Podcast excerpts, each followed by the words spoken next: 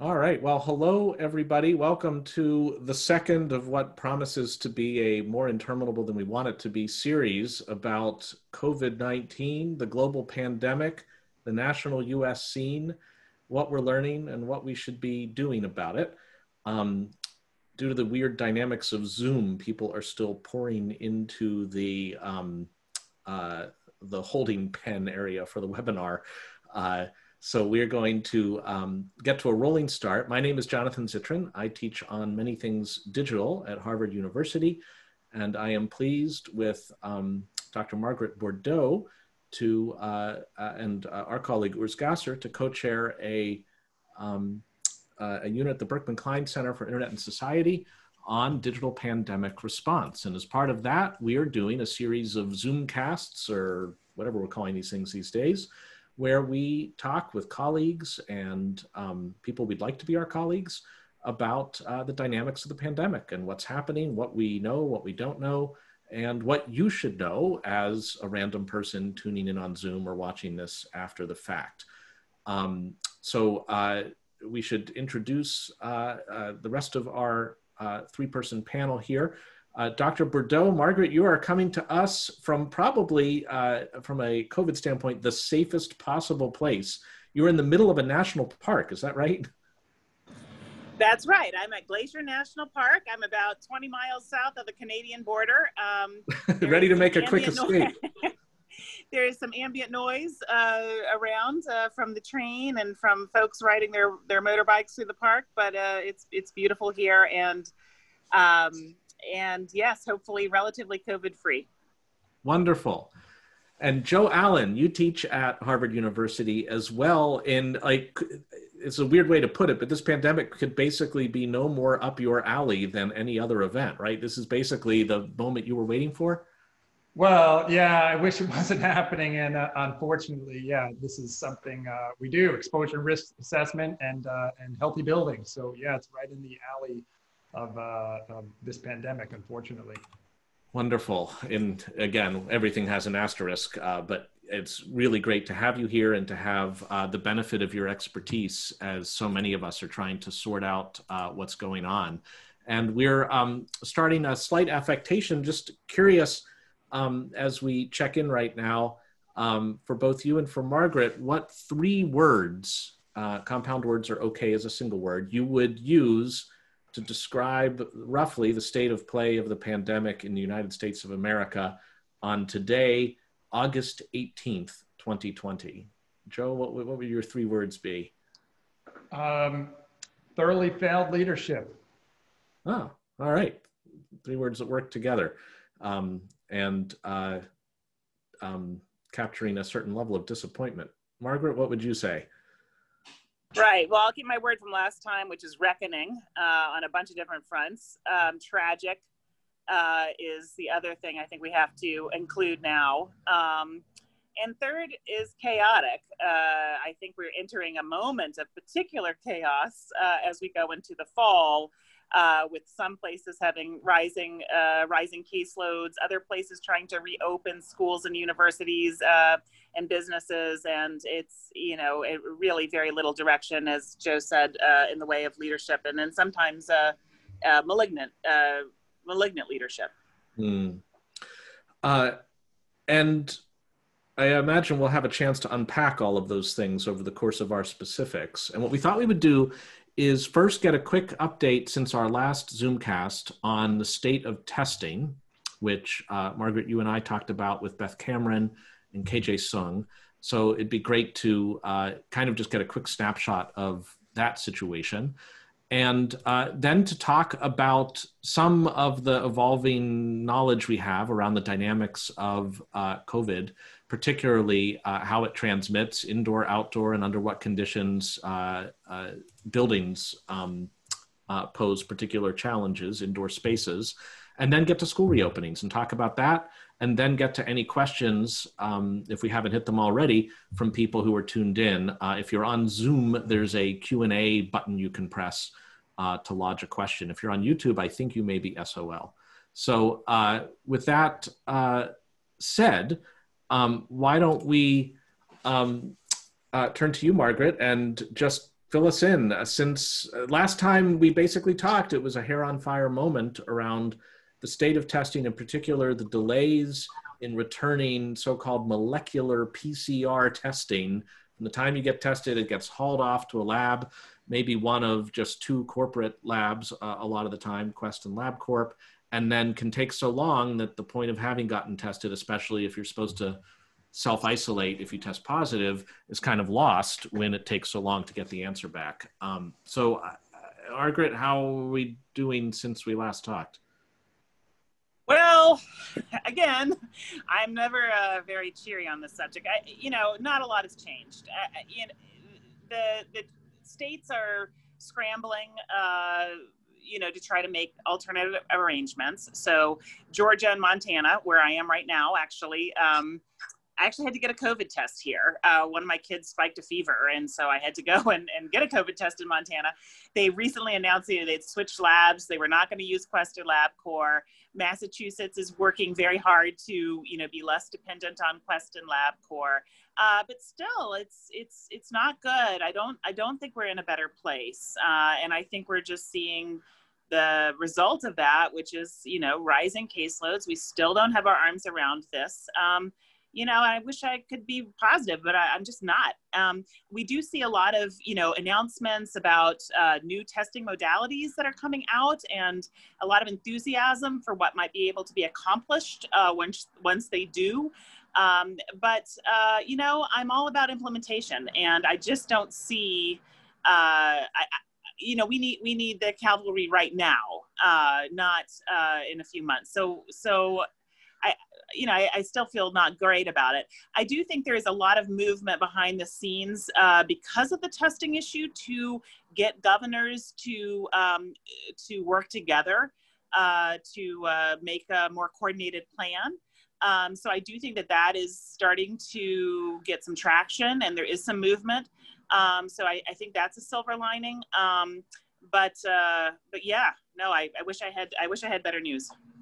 Got it. So there might be a rabbit out of a hat at some point, but none. We don't see tips of ears yet, even with some of our colleagues attempting, I think, to help extract the rabbit, talking a lot about um, serological testing, cheap testing that you could do at home as easily as testing your water hardness or something.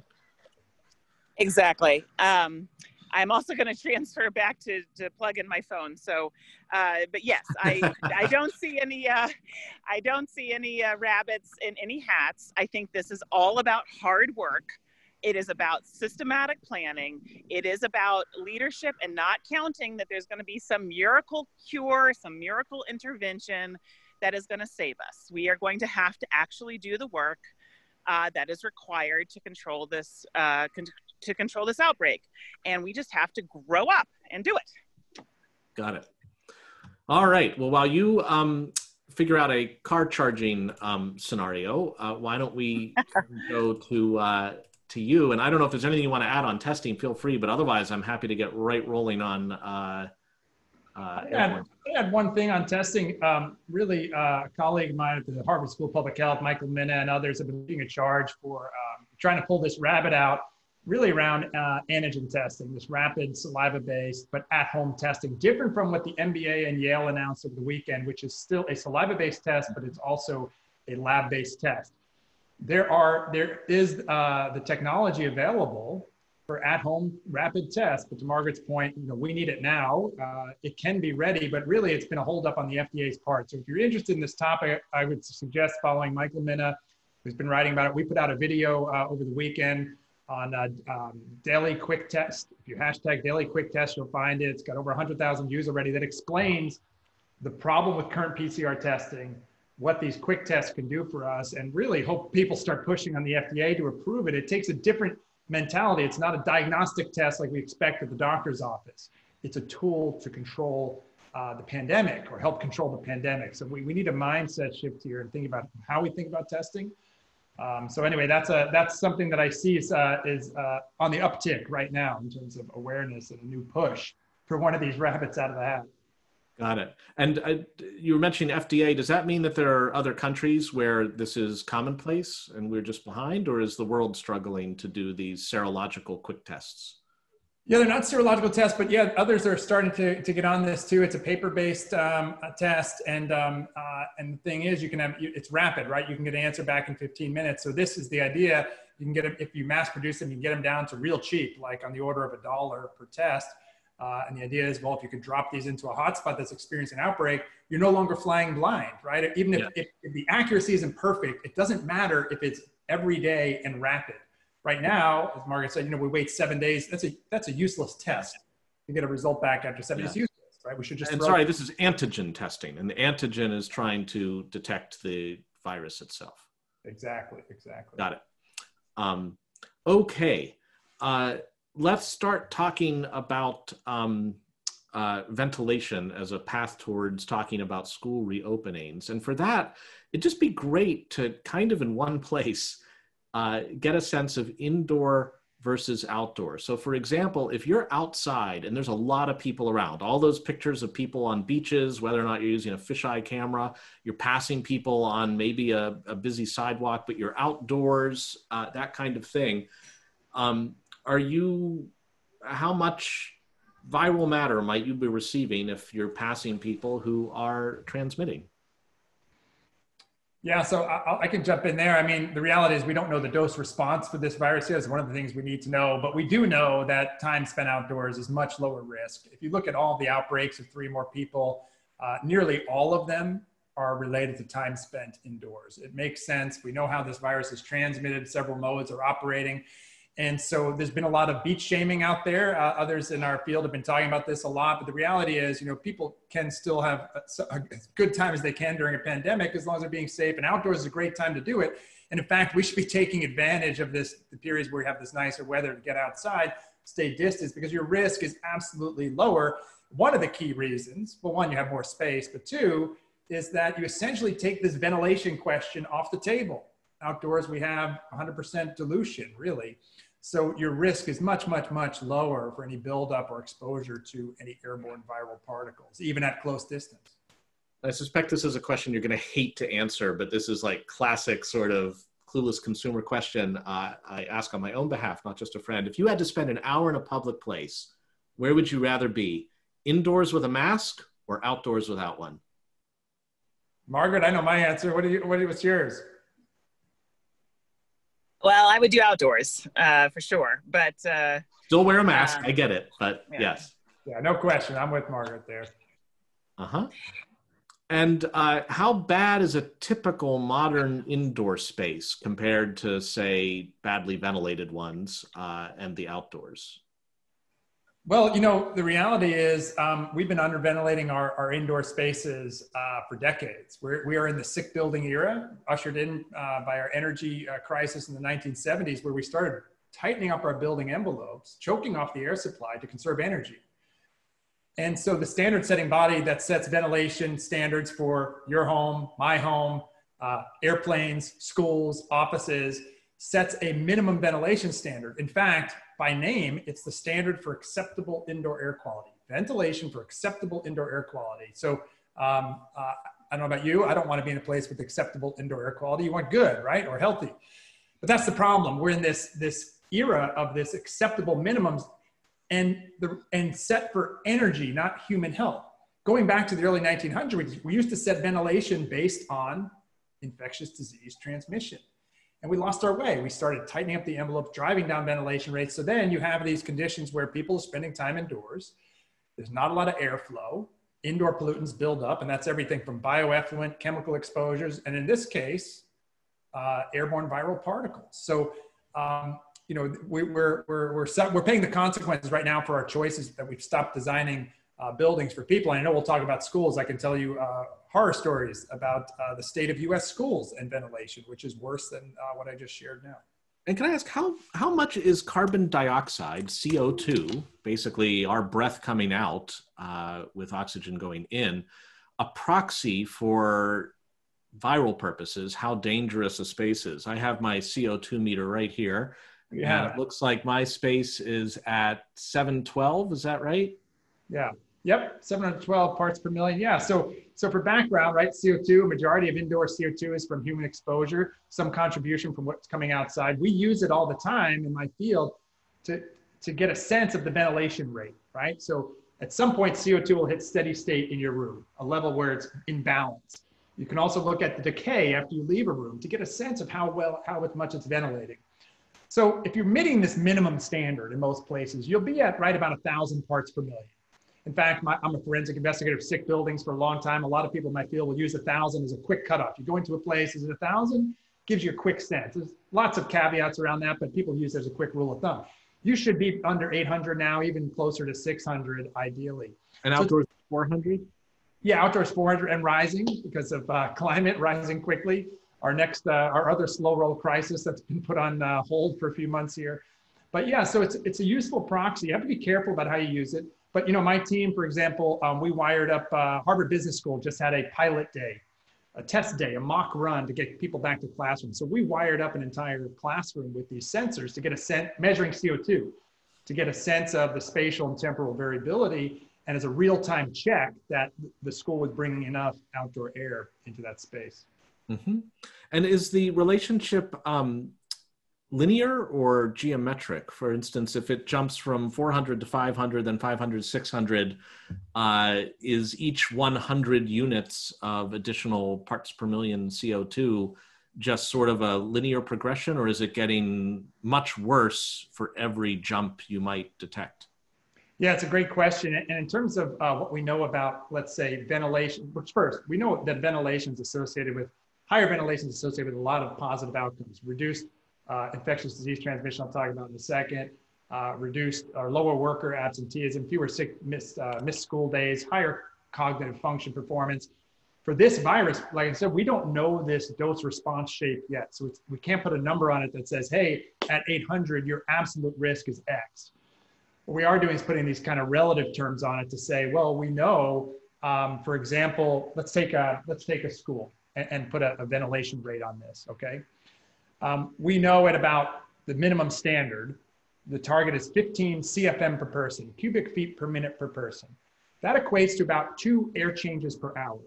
Now, an air change means the entire volume of air in the space you're in changes with fresh outdoor air. So two air changes per hour means every 30 minutes, the full volume is cleared out.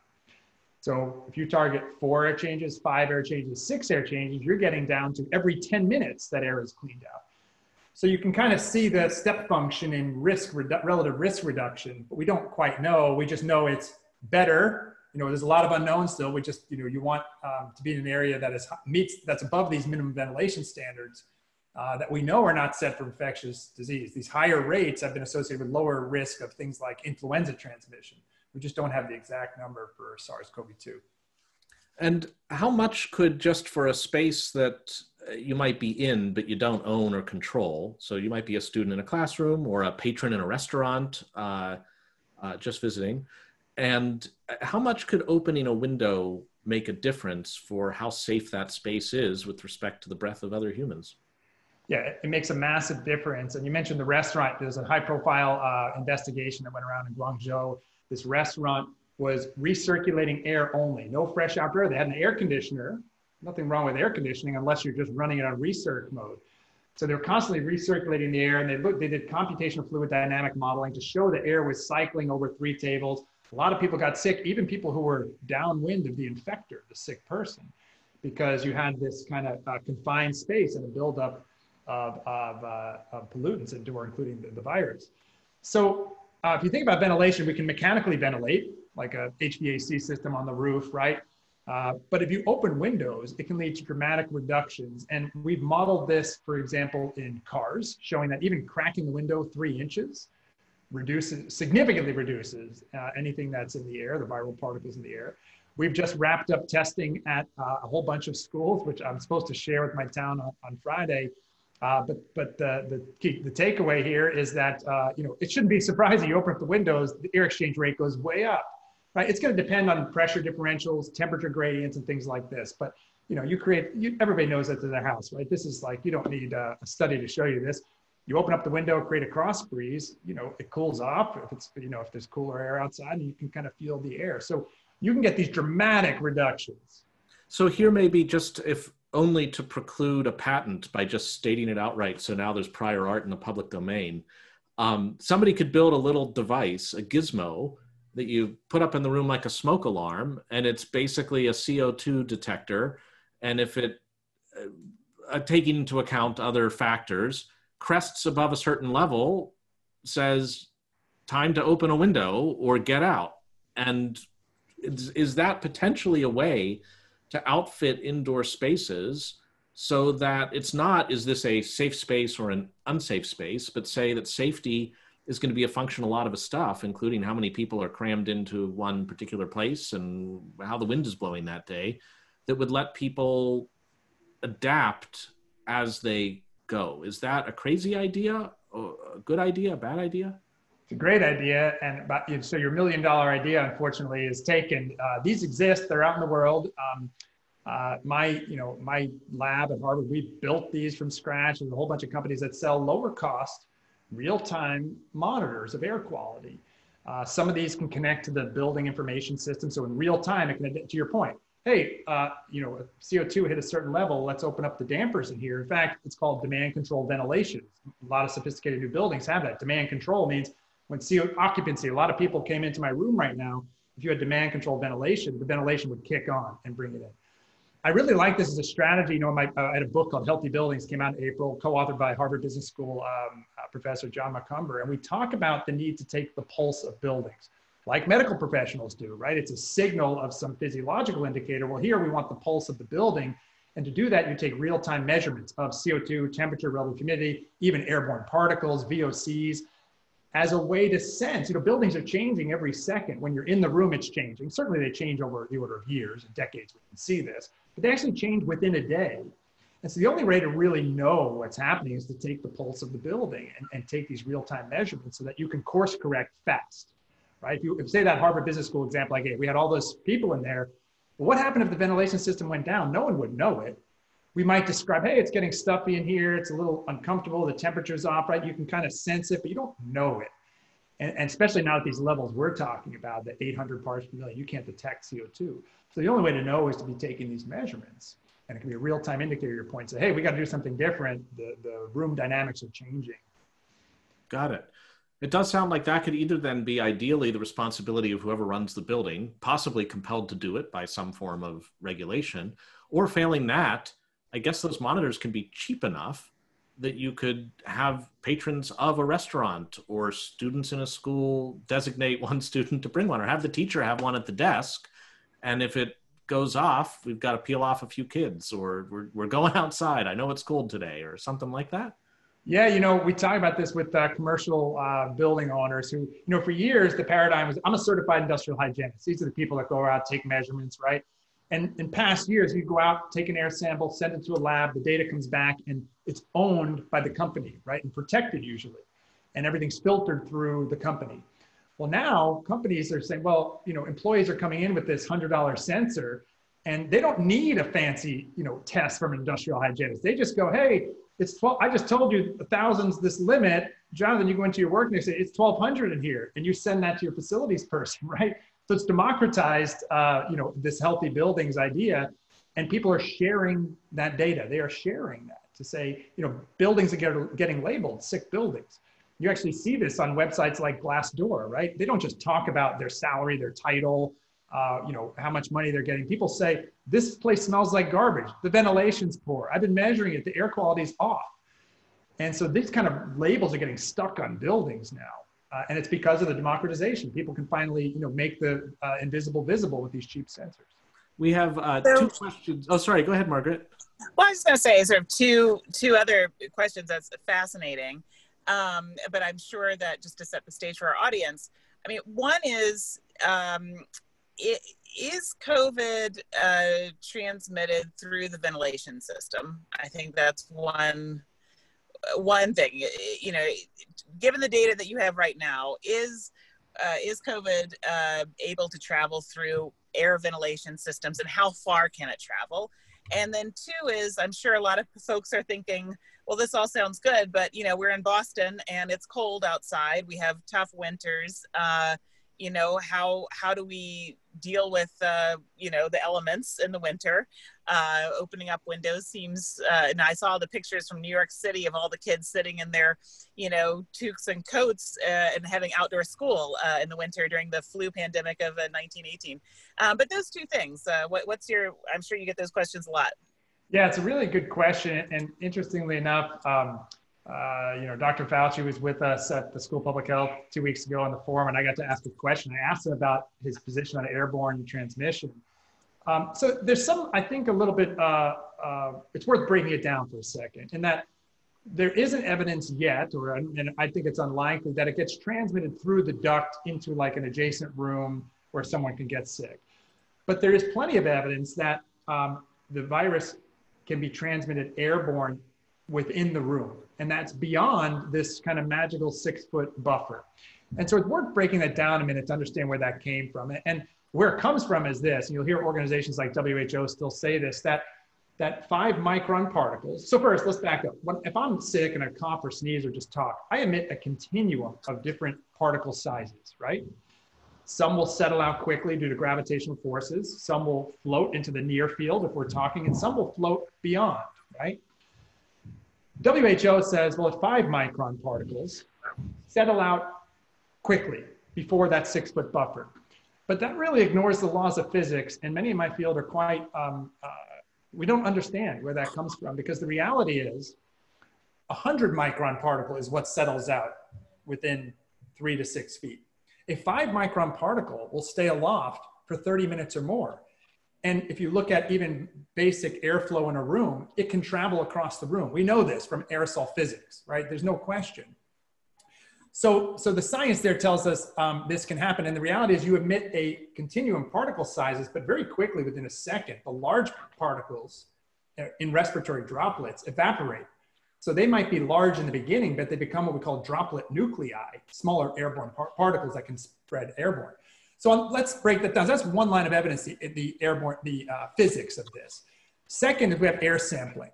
We've now detected the viral RNA in places that can only be reached through airborne transport, like in ducts, right? Not saying it's infectious, but showing that it travels certainly beyond where a patient would be in a hospital. The pushback has been, well, that's not viable. That's just RNA. Well, last week, someone isolated viable virus 16 feet from a patient. Again, showing that not only is it spreading past that six foot magical barrier, but uh, it can be viable. Third, we go to uh, case studies, and this is right in my wheelhouse with the examples of the choir practice, uh, the restaurant outbreak. My team has modeled the cruise ship outbreak. And in each of those, we've shown quantitatively through modeling that airborne transmission is occurring. In fact, in the cruise ship example, we estimate that around 35 to 40% of the transmission were aerosols uh, beyond that six foot buffer. And last, you have the epidemiology. We have the super spreading events, uh, which certainly suggests like other airborne viruses, traditional airborne uh, viruses that have a higher uh, transmission through airborne. So I think if you look at the totality of evidence there, right? The physics, the air sampling, the quantitative modeling, and the epidemiology, it certainly all supports the notion that transmission is happening beyond six foot. And for me, I've said this going back to the first piece I wrote in early February, it's likely airborne transmission is happening, so we should be prudent and, and put in controls. The scientific community will argue this for decades. We still argue about influenza transmission modes, right? So we're going to argue, it won't be resolved forever, right? It'll be a, a thousand papers on this. But right now we're in the pandemic, to Margaret's point, it's like, I want practical, I want implementation. So bring in a little more fresh outdoor air. And you know what, if we're wrong about airborne transmission and it's like 2%, okay, you brought in more outdoor air. But if we're right and it's 40%, and you're not putting in that control and adding that to mask wearing and hand washing and distancing, well, that's a major problem. And that's where we are right now. And I think all of the evidence, uh, every piece of evidence since February supports it. There has been nothing to refute it. So I think it's really practical and prudent that people take these healthy building control strategies and put it in their arsenal uh, of risk reduction strategies. Kind of a, a nice way of illustrating that maybe the esoteric debate between are they respiratory droplets or aerosols is itself sort of esoteric not something it's both because of the 1% kind of doctrine you're mentioning which is like if there's even a small risk that this could be a significant vector we should be accounting for it now and because it sounds like there can be uh, a shift uh, back and forth even between those categories.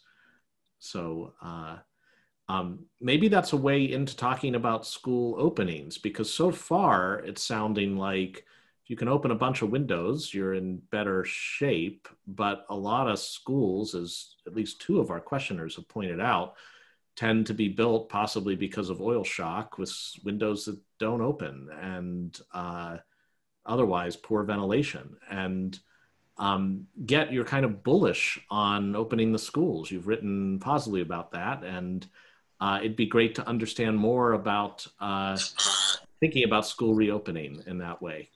Yeah. Yeah, I mean, um, bullish, I don't think is quite right, but, um, you know, look, there are two conditions precedent. One, you have to control spread, and two, you have to make enhancements to your risk reduction strategies within the school. So it's the when and the what, when to open and what has to be done. Um, and so that's where I've been bullish to say, hey, you know, if you do those things, sure, schools should open. But if you look at what's happening, say in Georgia, where they went back to schools and there were cases, well, look what they did, right? Community spread is outrageously high and well beyond the metrics we propose with others at Harvard on what's acceptable for reopening. So they failed that. And then on the what to do, you see the pictures in there. It's overcrowding, no mask wearing, and I've read their plan. They don't talk about ventilation and filtration. So they failed on both. So it's not really a surprise that we've had cases in schools uh, when they fail to follow those two aspects of what has what metrics have to be have to be met. Um, I am confident if we meet those metrics, right? If, if, you have low community spread, then the probability of entry into the school, entering a case is lower. That's obvious. It becomes a, a numbers game. And then if you put these other strategies in place, which we know work in hospitals and elsewhere, including and beyond airborne transmission, right? It's mask wearing, it's, it's de-densification, it's managing flows of people and queues of people. Um, if you do those things, we know we can really drive down risk. So uh, you know, it's not quite that I'm saying, hey, everybody, I'm not, I'm not doing the Trump here. Everybody get back to school without giving a plan or strategy or resources. It says, if you meet these conditions, sure, get back. And if you don't, well, then you should expect cases like we saw in Georgia. Margaret, I know you've been thinking a ton about this too. Well, uh, yeah. I mean, my my concern as as joe has already mentioned is you know really what is the context in which you're opening schools? And you know my i, I go back to um, you know if, if basically your you know your community transmission is is not uh, really controlled and it's really two things. It's not just how many infections you have in your community um, that's certainly part of it. But it's also really understanding how robust your public health uh, measures to end community transmission are. Uh, and, you know, I, I still feel like people kind of treat this like a hurricane. They're like, well, the wind speed has gone down, so it must be safe to go outside. It's like actually, you know, it's not a hurricane. It's stuff that we actually have to take action on to drive down community transmission rates and and and, and levels of the virus circulating in the community. And then, uh, you know, take it, take those actions, and then let's talk about, you know, reopening and taking on more risk or at least have that context uh, in mind. So I, that's where I think there's just a tremendous amount of magical thinking, uh, where we just think, oh well, okay, yeah, we we put some money in public health. Oh yeah, we have we have a contact tracing program, yeah, and oh we we've told people to wear those masks, you know, but like actually our testing is still very weak we still are only detecting about 10 to 20, maybe at most 30% of our active cases, our infectious cases in our communities in general. And that's just, you know, so it's just, I think it's it leads people to believe that things are, are safe and that they're acting responsible when they're when they're not. I mean, and for people. So so so the other thing that really bothers me, I mean, I'll just to say, is you do we do need a national plan. We need a strategy. And and and that is to to coordinate resources to set standards across states and and communities you, you know to have a clear-eyed view of how we're even measuring uh, community transmission that, that isn't in place. And so that's where my frustration is um, is in that that that we're not having a very intelligent conversation about really what we're dealing with uh, to date and so that that's not related to schools and whether schools could be made safe they absolutely can be made safe we've seen it we've seen buildings like hospitals as as um, Dr. Allen has pointed out, you know, we, we, we can make places safe, but, but I think that it's um, asking a lot to say, okay, let's reopen schools when we're not having a smart uh, conversation about where we stand with community, tra- community transmission in general. Um, I, I don't think that's that, that controversial, but that, that's my, you know, anyway, that, that's my soapbox. Um, uh, thank you. And that, that absolutely seems to accord between the two of you with uh, the need for a national plan. In the meantime, given that we don't have one, it sounds like what you're each saying is there are conditions in time or somewhere within the US uh, where I guess transmission rates appear to be at their lowest, where maybe it would be okay to hazard a reopening, ready to spring the trap shut again if we see community transmission going up. Is that the basic idea? Yeah, I, I mean, I think that that's that's right. I think the um, the uh, you know, in some senses, the K through 12 public school reopenings are, you know, I think uh, I think we are in a better place to consider that than we are universities because there's something called interstate transit where people come to universities from other states with uh, you know bringing with them the uh, uh, potentially the, the, the the virus. And so you know we are I, I guess I, I feel a little bit like a worm on a hook where you know we are trying to cope with uncopable things and conditions uh, instead of trying to turn around and, and and and face them and fight them fight for them. Uh, we need to fight for a national plan. Uh, we need to fight for uh, co- or at least a cross state plan uh, where we get our governors to agree on standards uh, and approaches and share resources intelligently. Um, and, and, so I, I, think that my, my point is, is not, um, my point is is that let's let's let's embrace that challenge uh, in addition to trying to make do but I don't want to just continue to just say, okay, well, we just have to make do. We live in a democracy. We live in a country that we govern ourselves. So we can, you know, put pressure on our leadership to uh, to to do better and to and to work together. So I just want to let people off the hook of that particular challenge as we pivot to talking about things like school reopening. And uh, how much should part of the formula be whatever insights the community is coming to, the scientific community, the medical community, about the dynamics of this particular illness among kids? Because we've heard a lot of different things about it. All else equal, and with your interstate travel uh, piece out of the equation, let's not let's just say K through 12 or pre-K through 12. Is it a different thing with a daycare center versus a third grade versus a seventh grade? Uh, because of anything we know about how susceptible um, people at different ages are to the virus? This is interesting because uh, Dr. Allen and I might have weigh this a little differently. You know, I'm, I'm a pediatrician by training, and it. Um, I think this has really been a struggle for me personally. Uh, you know, where I'm like, we're dealing with a virus where, yes, the evidence in general shows that you know children either do not certainly don't seem to be getting as sick from it uh, and, uh, and don't seem to transmit it um, as readily. But I, I really have to say, I there's some things that really give me pause. Uh, really, we, this is a new virus. We really don't understand the long-term sequelae. Um, I am worried about, you know, being overly reassuring uh, in this regard when I don't really understand the risk. Now, that being said, I think uh, you know the risk of keeping kids out of school is tremendous, and that's a known a known risk. Uh, so I, I've had I've really struggled to balance known risk, which is significant, against unknown risk that might be from you know very low risk to a very very significant risk. Uh, Dr. Allen, how, how have you how have you felt about that? Yeah, it's really interesting, right? So, um, you know, you're you're right in it. You're a pediatrician dealing with the kids. I, my background's exposure and risk, but public health. So it's population statistics, right? So, um, you know, I, I, think about this virus has not spared us in many ways, but but in a lot of ways with kids it has. And there were to me really three additional important questions in thinking about you know this reopening questions around schools. And by the way, I just want to say quickly that the plans we put in place and my team put out also is intended to protect adults. So I'm not minimizing uh, teacher and administrator risk, but just talking about kids for now for a second. Um, they're less likely to catch this than adults. I think that's pretty robust at this point, right? It becomes a, a, a, a joint probabilities uh, question here, because then if they get it, they're less likely to suffer the most severe consequences.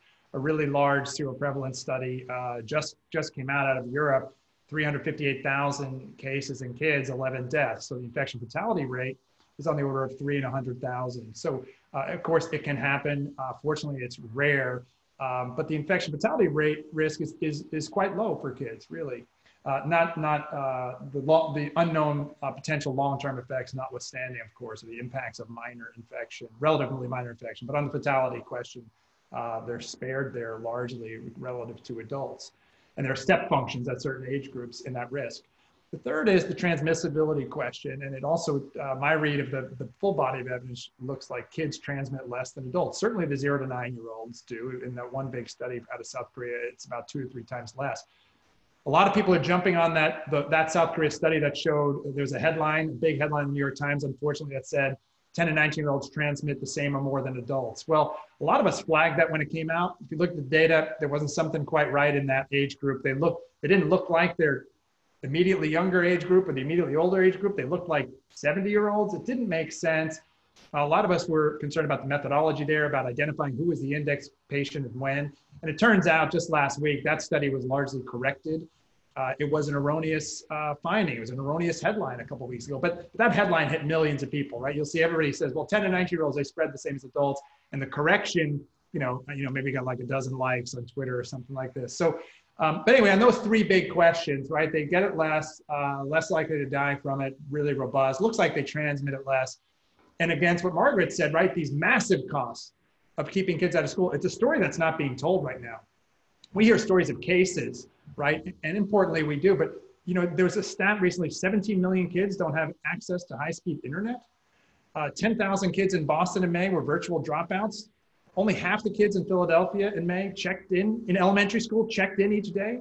I've had emails from teachers saying, look, in June, I haven't heard from my students since March. I don't even know if they're okay. I'm worried if we don't go back, what's going to happen with them? So the stories right now over the next couple of weeks will be cases in schools, right? Headline news. But next year's public health headlines are going to be horrific. Uh, we, if we don't think there are consequences to keeping tens of millions of kids outside of school, uh, they're higher risk of abuse, neglect, exploitation, the loss of learning, the loss of socialization. Uh, over 30 million kids rely on schools for meals. I mean, these are massive, massive, massive costs. Uh, and it just it's it's horrifying uh, uh, to recognize that our country hasn't prioritized this and getting kids back, knowing that these these consequences are so severe, and yet we're we're screwing around on the edges here, honestly, with reopening bars and restaurants and the, and not doing the thing that is our first and number one priority, which should be getting kids back to school and keeping communities spread low. So anyway, that's a lot of uh, a monologue there, but really I think it's, it's important to think about risk, not just in the classroom, but this bigger conversation of risk uh, and put it in context. And, uh, you know, we're not seeing those stories. It, it's a missing story because these kids are missing. Maybe I can ask something to tie together um, a lot of what we were just talking about with your mention of the study that then turned out to be retracted that uh, is, um, is no doubt well known to people in public health trying to communicate a message that people can easily grasp and hear while they're dealing with yapping kids and juggling their groceries and everything is very different from capturing every last subtlety and difference. And I wonder if that translates to public policy as well, that trying to have too many different factors about when you can reopen and then you have to shut again and what data you'd measure to know when you were in one zone or another um, that how much should the policy guidelines be rather crude even at the risk of missing some of the distinctions that you've both been so nicely talking about?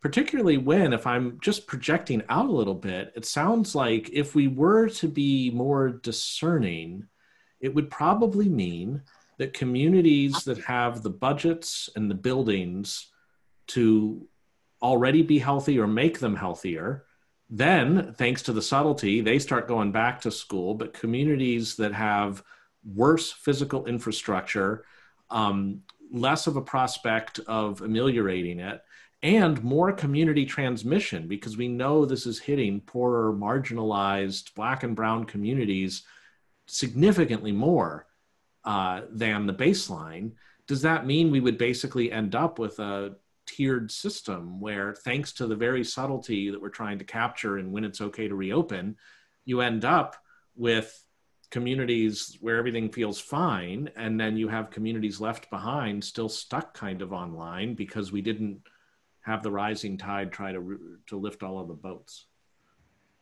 Yeah, it's a really good point. This equity question, like we've seen already, uh, this virus is exposing uh, these deep fissures within our society, the structural racism that's in our society that exists within these schools. Unfortunately, I don't think it's as, um, you know, if we keep kids all home, that's going to exist for the exact same reason, right? And and if, if you bring back some, well, that inequality uh, inequity is going to exist and, and be exacerbated as well.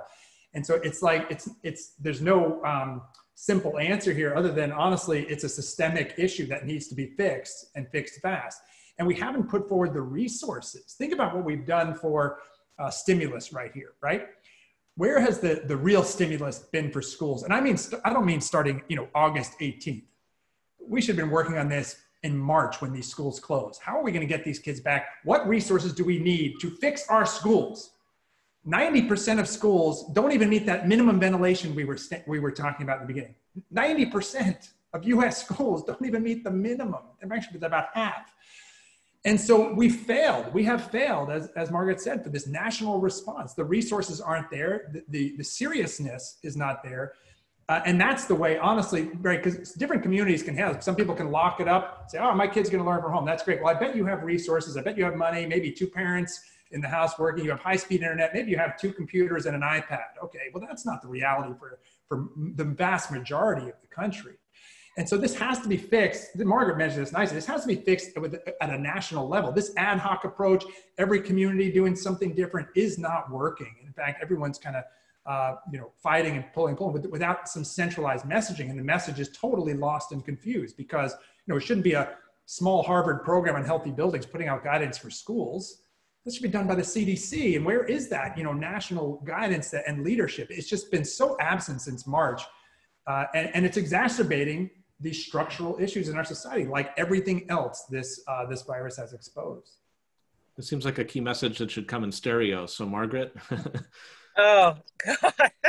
you know, I can barely talk about it.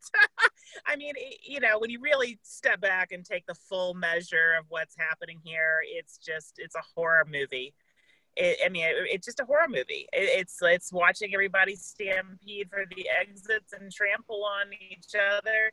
You know, I'm a big fan of zombie movies because uh, the theme of zombie movies is always, you know, it's not the zombies that are scary; it's what we're willing to do to each other. That's the horror of the of the zombie movie, and that's uh, very much how I feel about this. Um, so, uh, yeah, so so you know, to your point, I think you know, basically it's a damned if you do, damned if you don't uh, kind of situation. Whereas schools, uh, kids that are most in need of school, who are most uh, going to suffer tremendous consequences if they can't go to school, are also being, uh, you, you, know, their option for school is is the least healthy option and the one that's exposing them the most. And of course, they are likely to be children of parents who are, you know, not so much essential workers as they are disposable workers.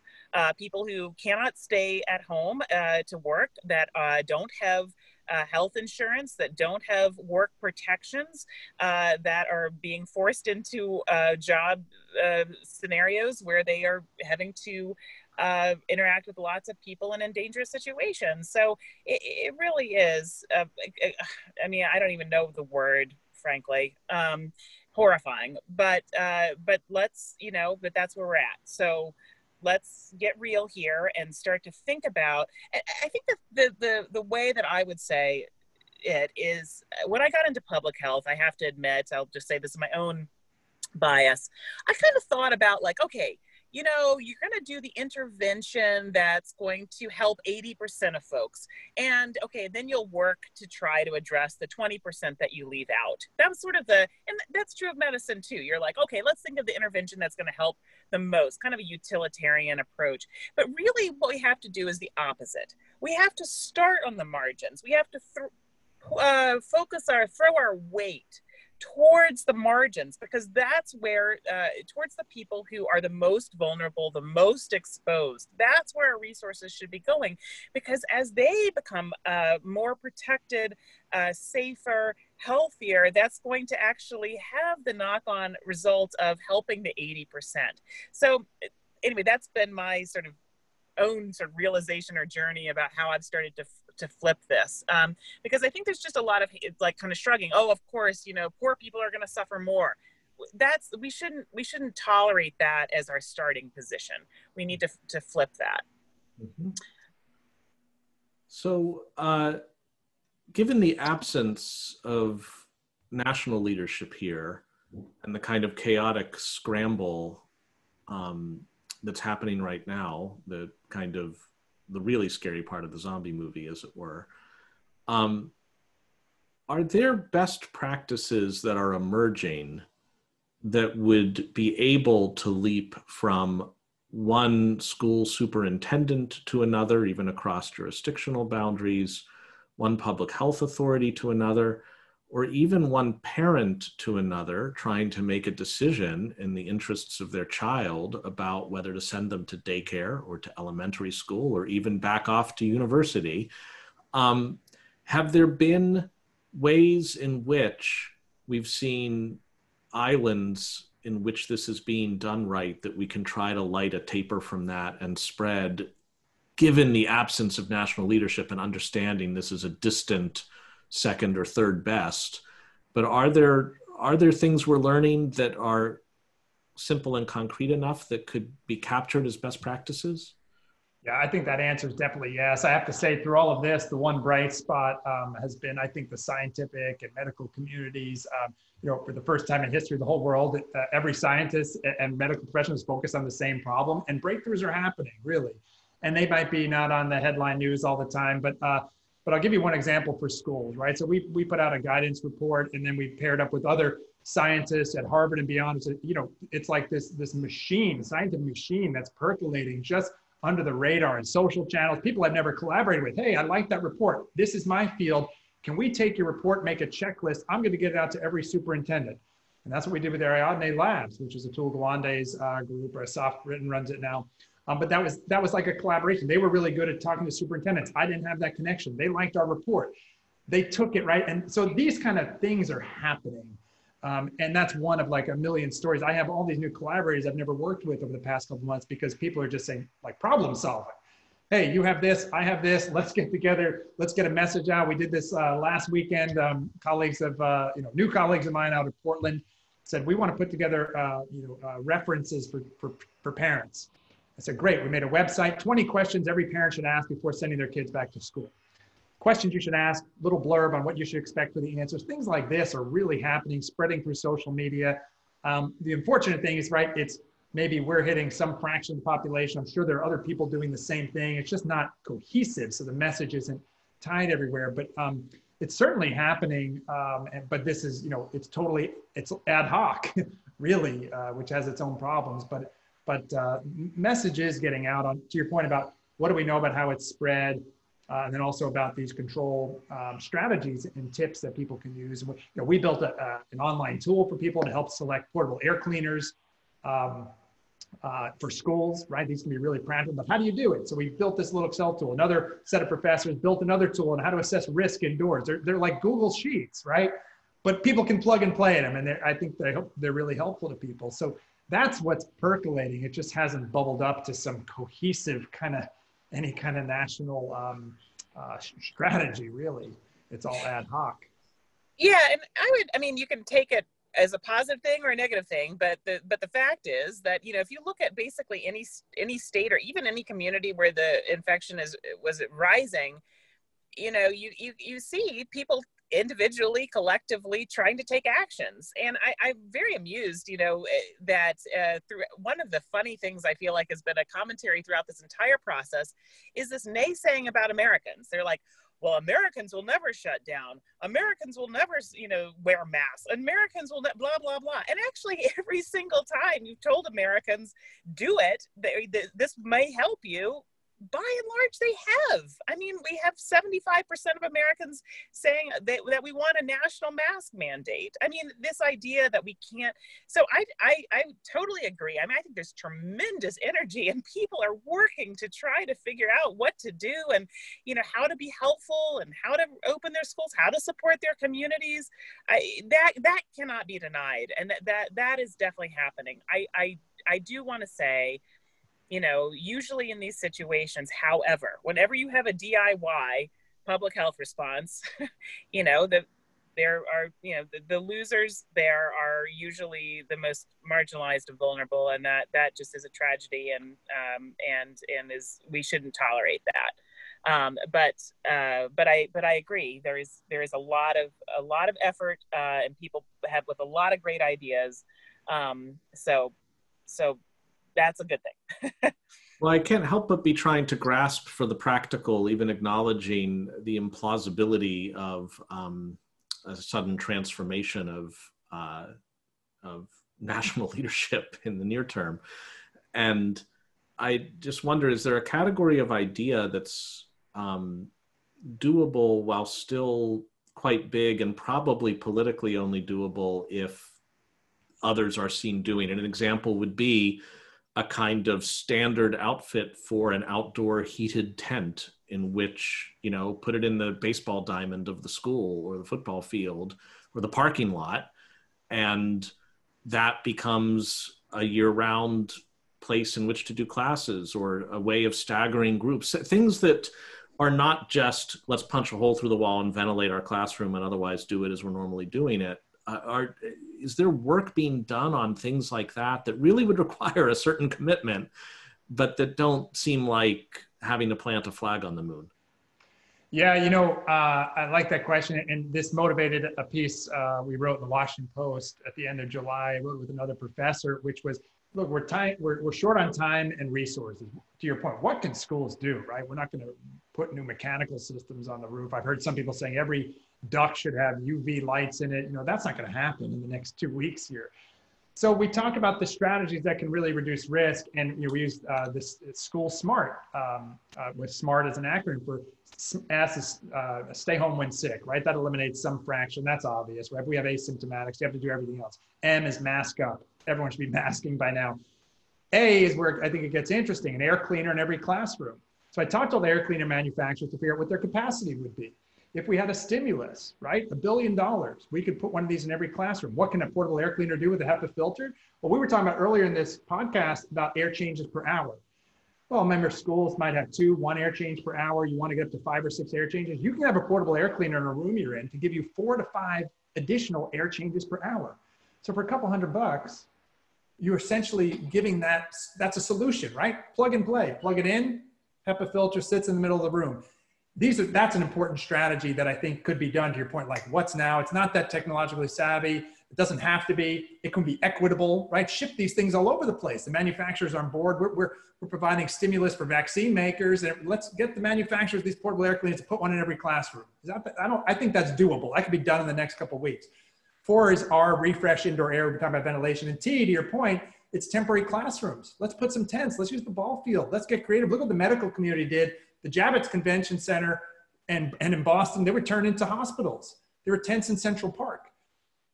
We should turn convention centers into schools. Let's put tents in every park. I mean, we can get real creative here instead of saying, well, we have this old crumbling infrastructure. What are we going to do? Let's just jam a thousand kids back into it and do everything the same way. Instead, I think there are some creative solutions out there. To your point, we're running real short on time here, um, but there are things that can be done.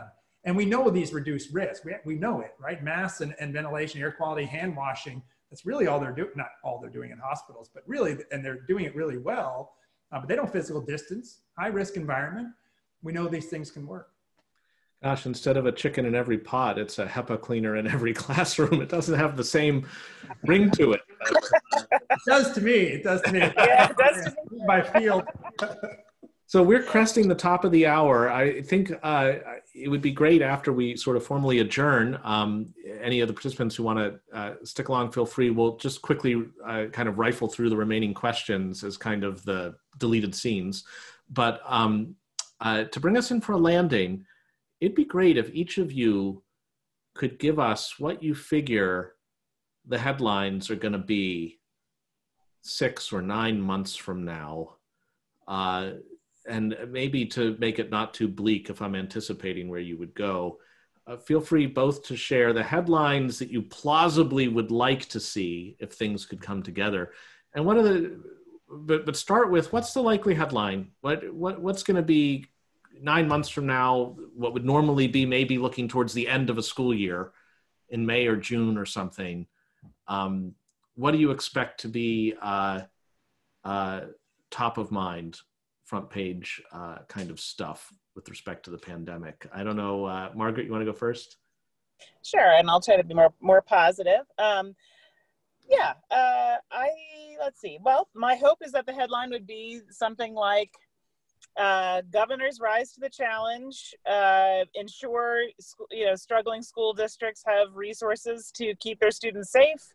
Uh, you know, the uh, school year ends with um, you know, despite fears, uh, that ends a lot better on a lot better note than we thought, and we are now bridging into a national plan that is coming together uh, with the you know next administration, whatever it may be. And filter media company producers stock its all-time high. It pays out massive dividend yes. Uh, okay? And uh, joe but feel free also not just to give the desired headline but the plausible one. I'd love a crystal ball gaze. Yeah I, I, will be plausible and, and i actually am optimistic i'm not going to lie. So I, think the headline for next spring will be the biden harris administration uh, starts to um, follow the science again. We elevate scientists and put in a cohesive national strategy, elevate CDC again, start following uh, recommendations. Uh, we get our testing strategy in order. We, we should have been doing this in January and we failed.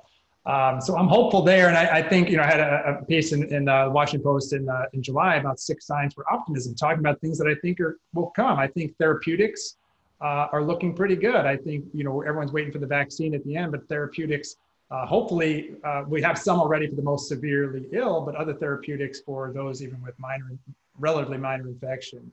Uh, I think that looks good. I, I hopefully we have um, we have some a new a new set of tools for the doctors of the world to treat people with ahead of the vaccine. So I'm hopeful there. I'm hopeful for these rapid antigen at-home tests that say, hey, you're looking to get back to work. Well, pop your uh, you know 15 minute daily quick test and let us know that you're most likely clear. And as a way to tamp down you know, explosive super spreader events. So I think those are all doable. I think uh, they have been doable since January. Look, we've known there was a plan to save lives and livelihoods right from the beginning. We knew since March other countries did it. So it's not like this is uh, rocket science at this point. What needs to be done? It's Margaret said earlier. It's about hard work. It's about doing the real work. Everyone doing their own responsibility uh, in terms of our own personal behavior change, but also relying on a, a, hopefully a government um, uh, to do their part and put in this this plan to get uh, put us in the path towards a, the happier spring where kids are actually back in school. Wouldn't that be great? I mean, I'll be thrilled if I'm back on the baseball field with my kids uh, next spring. That'll be a that'll be a home run. Then I'm taking all next summer off too. By the way. exactly. We're all going on a cruise, right? well, that's the sequel to the horror movie, Margaret. yeah well, uh, okay. Uh, this uh, this episode of our Zoomcast sponsored by Princess Cruise Lines, um, but uh, Joe, uh, Margaret, I, I, I, know I'm thanking you even as you're co-hosting, Margaret. But thank you both so much for, to use a, a perhaps fittingly airborne metaphor, dissipating some of the fog around these topics. Um, really grateful for it. Looking forward to checking in again as we go, and we can compare against our predictions and uh, we'll try to see if there's other links we want to paste into the conference room uh, that refer to some of the stuff. I'll get Michael Mina's uh, Twitter account uh, posted there too, uh, and we'll go from there. So uh, to our participants, thank you for sticking along with us. We will now um, just like pause a moment for station identification, and then I'd love to just run through some of these Q and A's of people who put them in while we were talking, if that's all right, and that'll just kind of be a little extra bonus at the risk of losing some cohesion. So, okay, let's go right to it. Uh, it almost seems like a, you know, I don't know who wants to hit the buzzer for each one, but Ryan Budish asks, looking ahead to a post-COVID-19 world, fingers crossed, is any of this work on rapid testing, vaccines, et cetera, going to be useful for any other diseases, virus, or other medical issues. Are we going to cure the common cold out of this after all? That's my own spin on his question. Well, go ahead, Margaret. Oh, I no, I, I am not sure, no. uh, but I, I think that there are some actually.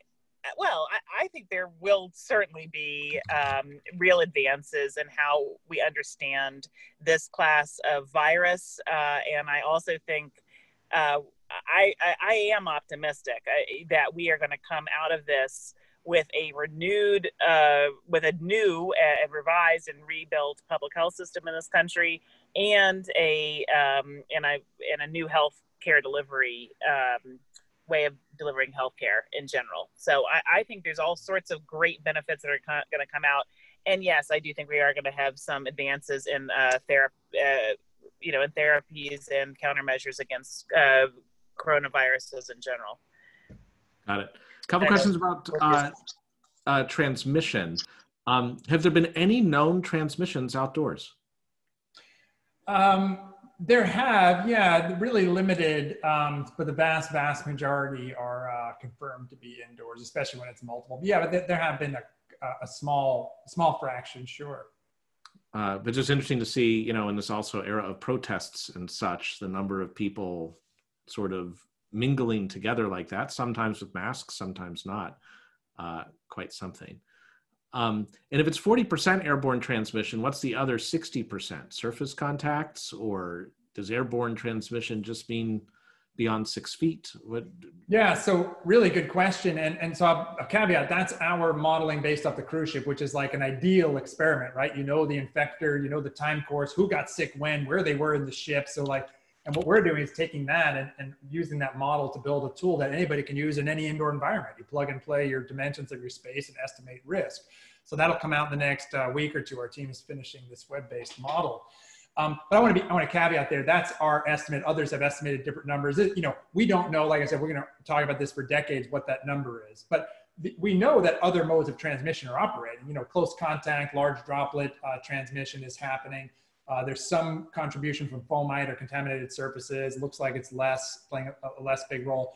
In terms of the aerosol piece, really interesting. What's happening is that um, you know distance still matters. So you can imagine, you know, if Margaret and I are talking face to face, and even if the large droplets settle out quickly, you know, she's going to get a bigger dose of aerosols at three feet than six feet versus 12 feet. So distance still matters, right? It's not like you know, there'll be fewer particles at the other end of this room than there will be close to me. Imagine like if I'm smoking a cigarette at three feet, it's gonna be really noxious, six feet, noxious, but at the back of the room, you'll smell it unless there's great ventilation. Maybe you won't even smell it. So I think that's a useful way to think about it. You still want to uh, distance and all modes of transmission are operating. I'm not saying, you know, open up the windows and forget about hand washing or, you know, absolutely wear a mask too. Yeah. And uh, there's not just distance, there's time, I suppose. If you had a perfectly sealed room with a big cloud of virus in it, of all the various sizes and distributions, if you just wait for a while, does it sort of disintegrate on its own? Yes, I have bad news there. Uh, the, the, these particles will stay aloft indefinitely. In fact, they're, they're, going to be removed in one of four ways. Really, eventually they'll impact out on the walls. Uh, that's a small contribution. They'll be diluted through ventilation. They'll be cleaned out of the air through filtration or they deposit in the lungs. And you know, and of course, we're trying to avoid that last one. But I, and I mention it, but this isn't a minor thing. When you do indoor air quality modeling, you have to account for loss in the lungs. If you model risk in a school classroom, you have to say, well, a certain number of these particles are being breathed in.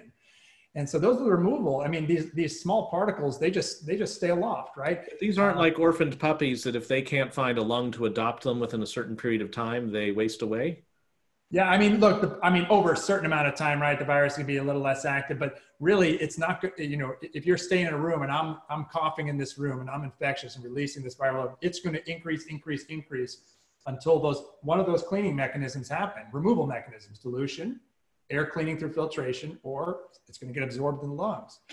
Uh, and that's that's the reality. You know, over days, yeah, that's different, right? And of course, you know, buildings breathe. Even if, you know, nothing's a perfectly sealed box you close your windows, buildings are still breathing, right? Even a home, a typical home has half an air change per hour. You think, well, my windows are all closed. Yeah, your, your building's still breathing through little cracks and crevices. So there's always some dilution happening. No, nobody's in a, per, per, fortunately, no one's in a perfectly sealed box. You'd have other problems.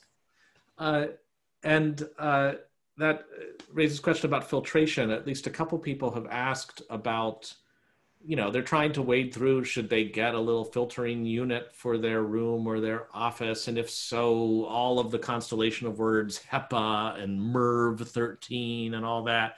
Is there anything that cuts through that, or just get a subscription? Yeah. Let's demystify that because it's not it's not that hard, but I, I, understand for a lot of people it's the first time they're they're thinking about these things. So let let's demystify it entirely.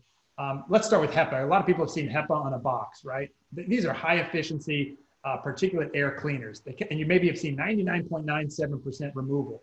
And some people say, well, then it doesn't capture the small ones. But the reality is, filters are rated on their worst performance particle size. So 0.3 microns for whatever, for, uh, for a lot of reasons, I can tell you why, is the hardest for filters to capture. At bigger particle size, it's near 100%. At smaller, it's near 100. So remember that if you see 99.97, that, that's nearly 100% for the, the particle sizes we're interested in here. Uh, these can work. And actually, we have that tool on our school's website. If you want to say, well, would it work in my bedroom or office? You measure the size of your space, height of the ceilings. We, we have a five step thing. How do you select what we call the clean air delivery rate for your, for your HEPA filter? It's really straightforward. But anyway, that's HEPA filtration.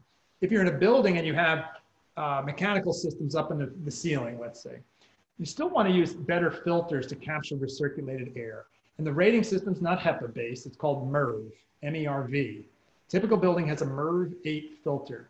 Captures a small percent of airborne particles, not designed for infection control. You want to upgrade to a MERV 13 or better, and that'll capture a greater percent. So really simple, MERV 13 in your mechanical system, say in your office or your central air. And if you think about a portable air cleaner for your school or home or even your dorm room, uh, you, you has to be HEPA based and avoid the gimmicky stuff. You know, you don't need a air cleaner. If you see something with like plasma or ion generation or UV, you know, you don't need it. Just the HEPA filter works really well. Got it. Um, uh, Margaret, anything we're missing from your point of view? No, no, I would definitely defer all questions to that effect. Uh, I'm learning. All right. Too, so well, let me just good. plow right ahead then. Um, on filtration, one thing is to have some central way of treating the air in the room. The other, of course, is to stick a filter over your mouth, which I guess is a mask, although not typically the way we're thinking about, you know, the build your own masks, which are about preventing your output more than it is filtering your input. How close are we? How possible is it to have sufficiently good masks? I don't know if we're talking N95, P100, or those the MERVs of masks. Right. Um, that could make it so that you could wander into that stale room that has a miasma of virus in it and feel relatively secure. Yeah, so I mean, I'm not saying we should uh, go into those spaces. Look, if they're underventilated, you should leave, right?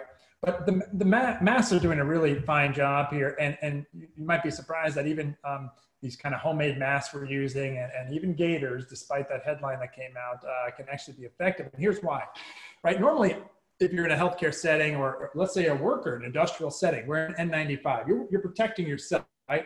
There's no other control on the other side. But take two people wearing masks in a room at 50% efficiency, not anywhere close to N95, right? But the particles that come out of my mouth, 50% removed through my mask, and then another 50% through your mask. That's 75% reduction. That's pretty good for a mask that doesn't work that well and everyone can get a hold of anywhere and put on their face, right? At some of these masks get 60 or 70%. The combined effect of two masks then starts to push 85% or greater. You can get up to 90%. So this is the universal, this is the importance of universal masking, right? You know, if you're going to go into a, really high risk environment, no one's wearing masks, people are sick, well, you better have something like an N95 on, like a doctor would wear. But once everybody has these uh, source control masks on, um, it drives down risk. And I'll tell you, all the risk calculators, including the one my team is building from the, the cruise ship, that are out there now, even some that are based in Excel, based on old equations that we use to estimate risk, you can drive down risk through engineering controls pretty good. The only way to really drive it down is universal mask wearing indoors. Really, it, once you add the mask to the equation, that's when risk really drops. Before that, you're around the margins. You know, you're, doing a good job. 50% reduction, 60% reduction, great. You hit you hit it. Uh, everyone wearing a mask, you can drive it to 99% reduction. At which point you have the exponential curves in your favor. You actually, if you could do that long enough, you just could kill it, right? Because it then exhausts itself among the people where it lives. Yeah, so you have the, the engineering controls are happening. And also, you know, we haven't really talked about this, but dose matters, right? This is going back to Paracelsus. Dose makes the poison here.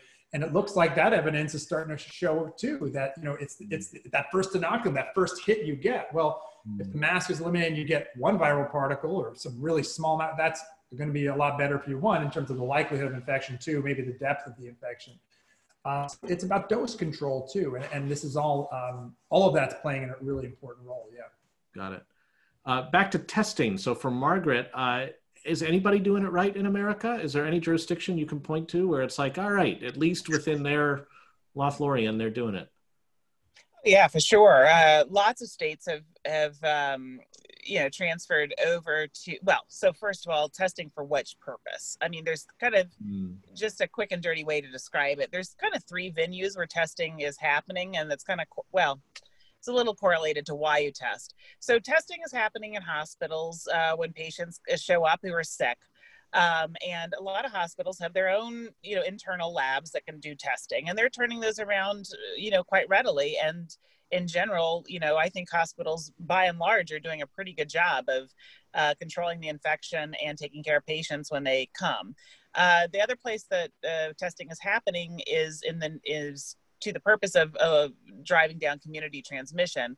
And that's where we struggled. So that's where primary health care centers and community health centers have um, you know, ha- are are taking patients who've told they've been exposed, they need a test, uh, or who have mild symptoms and want to get tested. And that was really tricky because all the a lot of those folks uh, places, uh, primary care centers, were locked into Quest and LabCorp.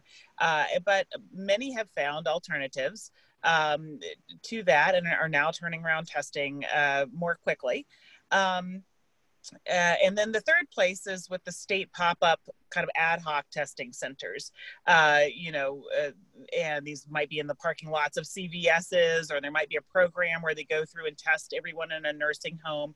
And states were also sending those tests to Quest and LabCorp uh, as well, and we're getting, um, you know, we're, we're having significant delays. So a lot of states are, you know, trying to figure out alternatives, and some are, are successful in doing so. So there, there's definitely so, some progress in the, in that regard to some degree. I mean, we're still having short, you know, as um, Dr. Allen mentioned, you know, we we are really reliant on one type of test uh, that has to kind of be done a certain way, and and you know, we're having some shortages with the reagents you need to run those tests and it's a complication. Um, but uh, yeah, but by and large, there are their testing is happening and and and is starting to turn around uh, in some in some places. So so that's awesome. And uh, just to say, you know, we're all really hoping that uh, not only will we get some more efficiencies um, out of that uh, approach to testing uh, in the very short term, but we're also hoping that you know that we're going to have other ways of testing um, and other approaches to testing that hopefully can be harnessed and uh, governed and allocated in, in, in ways that really uh, give us much, much better control. So it's not all bad news. All right. And last question Any best practices similarly uh, in school reopenings, whether school districts, K through 12, or universities? Any good models to point to, or possibly models that are models of what not to do? Well, I think I'd point to the models of what not to do first. I think those are easy to find. Um, even if you look at the outbreak in Israeli schools, right? People are saying, well, you know, look at what happened in Israel, Israeli schools. But uh, the reality is, this report came out just two weeks ago, too. Um, the, what happened was they hit, had a heat wave and they, they closed the windows, turned on the air conditioning, only recirculated air, and they took masks, they took their masks off during this. So uh, it really wasn't surprising then again. And, and, same thing with the Georgia schools, the Georgia camps, same thing. Read, read the CDC report there, but they had 15 kids in these camps. So, so uh, you know, in, in, the, in these cabins, uh, they say no ventilation, windows closed, doors closed. They allowed singing in the cabin uh, and no masks. And then people say, well, it's shocking, uh, you know, that the kids got sick here. It's like, well, you know, it's kind of obvious, especially when community spread is really high. So a lot of lessons to be learned on, um, on what's been gone wrong. The harder thing is what's gone right because there are a lot of those stories, but they're hidden, right? They're not headline where even in our town, right, there's, uh, uh, you know, daycares have been open uh, and no cases through, and camps through the summer. Uh, YMCA's in New York City stayed open in March in New York City during the peak. Very few, if any, cases. Very, very low. Um, you know, they, they were managed to control risk. So a lot of these learnings from what's gone right are harder to find, really. And I think, you know, this is something we really need to improve as a country. That my fear is we're going to get to December, we'll have, you know, sporadic outbreaks in some schools versus others. Some schools will be just fine. And since we're not systematically collecting the data, we're just not going to know why. So like we'll be in the same boat we are right now, trying to guess, well, what strategy works. But imagine we systematically collected that and tracked it. We'd be able to say, hey, you know what's working and not working? When a school doesn't mask and doesn't have this in place, this is when we're seeing the outbreaks, and we learn that, That lack of data collection is a leadership thing, or it's a, a, just nobody's gotten around to being able to. There's no time to uh, to navigate. We're just trying to aviate here. I mean, it, it could, this is all doable. I'd say, you know, it, it'll come down to enterprising scientists. Somewhere it's going to, someone somewhere is going to create the database, right? This is how it's been going. This total ad hoc thing. It should be centralized. Um, you know, how do we manage this thing without, you've seen the data collection problems we've had uh, through our society, through the first couple months of this, but it really concerns me with schools in particular because there's so much to learn. And, and even the, the, um, what we've learned about what's gone wrong or right are totally anecdote. I know two stories from my town. We have that from YMCA. We know the Georgia schools. We, we know like a, you know, I'm, that's like five things, but there's so much more we could know, you know? uh, it's deeply frustrating. And, and, my concern is that we're just going to, you know, we're going to do the same thing for the next couple months and not, never really know what worked or didn't until way after the fact.